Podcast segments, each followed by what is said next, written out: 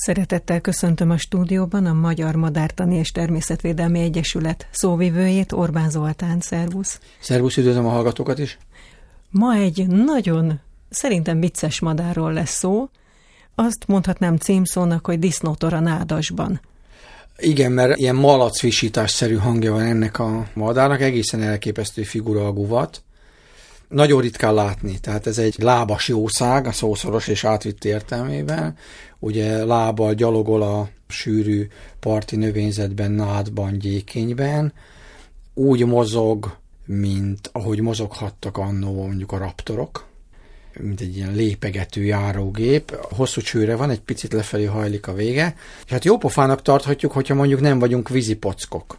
Bocsánat, akkor itt álljunk meg, és mondjuk el a külsejét, mivel te szintévesztő vagy, én segítek a színekben. Köszönöm. Tehát, ahogy mondtad, már ilyen enyhén lehajló csőre van, felcsapott farka, nagyon vicces, amikor mászkál, igen, rövid, rövid, rövid felcsapott farka. Igen, kis igen. farka van, szép kékes begye van, meg a hasa, és barna-fekete-fehér mintás szárnya van, galamb méretű, vízicsibeszerű alak. Igen, de inkább azt mondjuk, hogy gerle, mert ugye a magyar nyelvben a galambok a nagy termetőek, a gerlék a kis galambok. Tehát rövid, tömzsi, képzeljünk el egy ilyen 15 centis pipaszár lábon rohanó öklömnyi izét, fél hosszú nyakkal, nagy csőrrel, és tényleg rohan, láttam egy videót erről Tehát érdemes megnézni, hogy annyira vicces, hogy így igen, rohangál. Igen, igen. Berohan a vízbe, aztán kirohan. Igen, és mindenre lecsap azzal az elképesztő csőrével. Tehát szóval azt mondtad, hogy ha nem vagyok pocok, Igen, mert tetszik. hogyha vízipocok ott alalázva úszik a vízen, és ott van, akkor simán megeszi. Tehát ez a madár egészen elképesztő nagyon sok ragadozó életmódot folytató madára igaz az, a gólya is, meg a gémek is, hogy, hogy nem azt nézi, hogy mit. Tehát, hogy ugye két fontos szempont van, hogy mit zsákmányol. Az egyik, hogy el tudja kapni.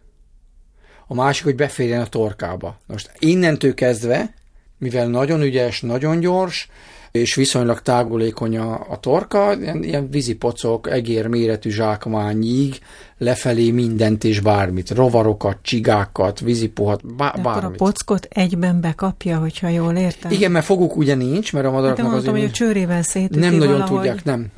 Egyedül a kampós csőrű fajok tudják szétdarabolni a zsákmányt.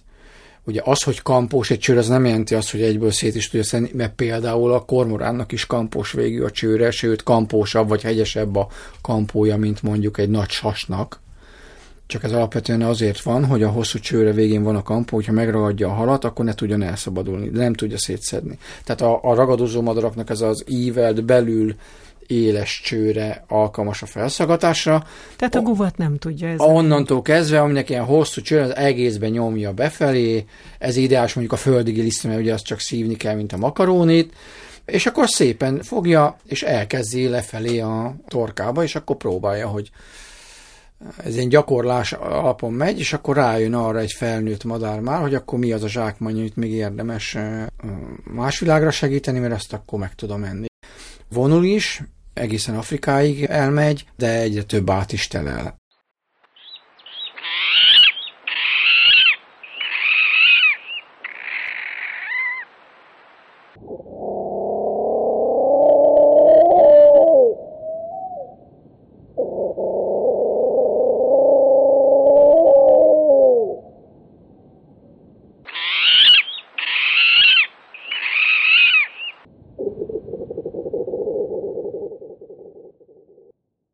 Miért nem látjuk? Hol lakik? Például Magyarországon. Mindenhol ott van, ahol van egy kis csatorna náddal, gyékénnyel, csak ugye a talajon mozog, szinte soha nem repül, nem is túl ügyes repülő. Ahhoz képest, hogy Afrikába megy. Ö, igen, de sötétbe rep, akkor nem látja senki, és nem neveti ki senki. Ugye nagyon érdekes, hogy 90-es évek elején volt szerencsénk elmenni Észak-Olaszországba, a rokkolókba, madárfogó kertekbe. Ez a világon csak itt van, hatalmas, sok százmilliós madártömegek ugye vagy megkerülik az Alpok bérceit, vagy fölötte repülnek át, és itt a déli részen, az Alpok déli lábánál a fahatáron alakultak ki ezek a speciális rokkoló madárfogó kertek, amik olyan szofisztikáltak, mint egy japán meditációs kert, és mindennek az a célja, hogy az rengeteg madár, ami ide érkezik, Európából, Ázsiából és Észak-Amerikából is akár, azt ott el tudják kapni, meg tudják enni, Ez segítette a mediterrán térségekben a civilizációk kialakulását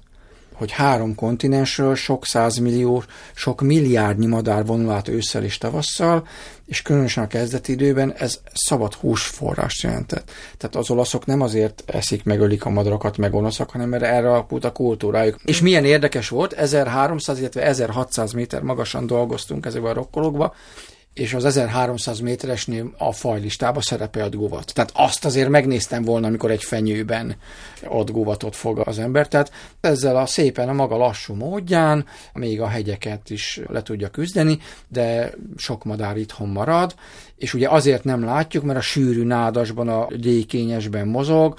Néhány évvel ezelőtt a Csepeli Kisdunán voltam, és láttam, hogy ott motoszkál a télen a nádba és ugye rajta van a telefonunkon egy csomó madárhang, bejátszottam a guvatnak a hangját, és mint egy ilyen mini velociraptor kirohant, és ott az emberek lába között szaladgált, mint, egy, mint mondjuk egy Yorki. Egészen hihetetlen figura, és nagyon érdekes, hogy a nagyon sűrű növényzetben, tehát a nádban, gyékényben tud mit a 30-40 km per órával szaladni teljesen el tudja lapítani a testét, ezt a hosszú csőrét előre dugja, egy kicsit lehajtja a fejét, és akkor gyakorlatilag a csőr hegyétől a farka végéig nagyon hegyes szögű háromszöget képez, ami gyakorlatilag akadály nélkül tolja szét a sűrű nátszálakat, és ezért tudott szadni, meg ott egyébként botorkálnánk csak össze-vissza. Védette. Védett, természetesen. Alapvetően az állománya stabilnak tekinthető, az országos modellezés alapján olyan 4000 és 8700 pár közül, tehát mivel nem látjuk, olyan, mint az albinó vakondi invázió, lehet, hogy van, csak nem érzékeljük. Nagyon nehéz pontos számot mondani. A veszélyeztetettségére pedig ugye azután, hogy mivel a vizes élőhelyekhez kötődik, és a szárazodásnak az egyik legelső lépéseként a vizes élőhelyeink száradnak ki, tűnnek el, nem megfelelő gazdálkodásnak például beszántás is problémát jelenthet, ezért ilyen szempontból az a nagyon jó pofa madár a, a vizes élőhelyeknek az egyik ilyen nagy követfaja is.